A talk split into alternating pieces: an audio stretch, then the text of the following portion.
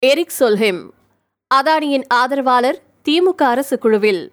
என்ன நடக்குது? நார்வே நாட்டைச் சேர்ந்த எரிக் சோஹிம் ஐக்கிய நாடுகளின் சுற்றுச்சூழல் திட்ட செயல் இயக்குநராக இருப்பாருன்னு தமிழக அரசு வெளியிட்டிருக்கக்கூடிய அதிகாரப்பூர்வ செய்தி அறிக்கை மூலமா தெரிஞ்சுக்க முடியுது. தமிழக முதல்வர் மு க ஸ்டாலின் தலைமையில இன்னைக்கு நடந்துட்டு இருக்கக்கூடிய காலநிலை மாற்று நிர்வாக குழு கூட்டத்துல அவர் கலந்துட்டு இருக்காரு.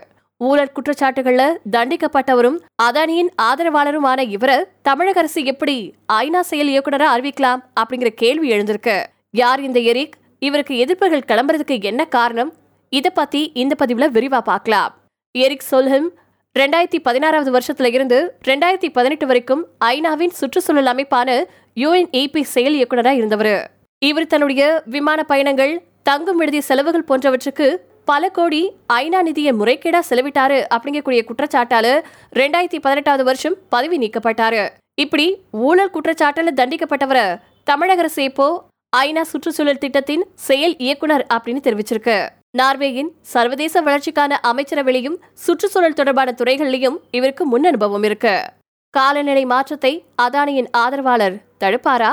அதானி நிறுவனம் ஆஸ்திரேலியா உள்ளிட்ட நாடுகள்ல தன்னுடைய நிலக்கரி சுரங்கங்கள் மூலமா பெரும் சுற்றுச்சூழல் பாதிப்பை ஏற்படுத்திட்டு வந்துட்டு இருக்கு அப்படிங்கிறது எல்லாருக்கும் தெரிஞ்ச விஷயம்தான்.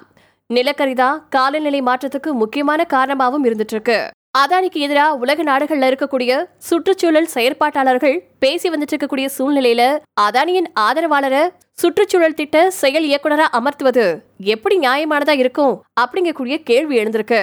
அதானி நிறுவனத்தை ஒரு பசுமை நிறுவனமா பிரச்சாரம் செஞ்சிட்டு இருக்காரு எரிக் சோல்ஹன் தன்னுடைய ட்விட்டர் பக்கத்துல அதானி நிறுவனத்தின் அறிக்கைகளை பதிவிட்டு ஆதரவு தெரிவிச்சிருக்காரு.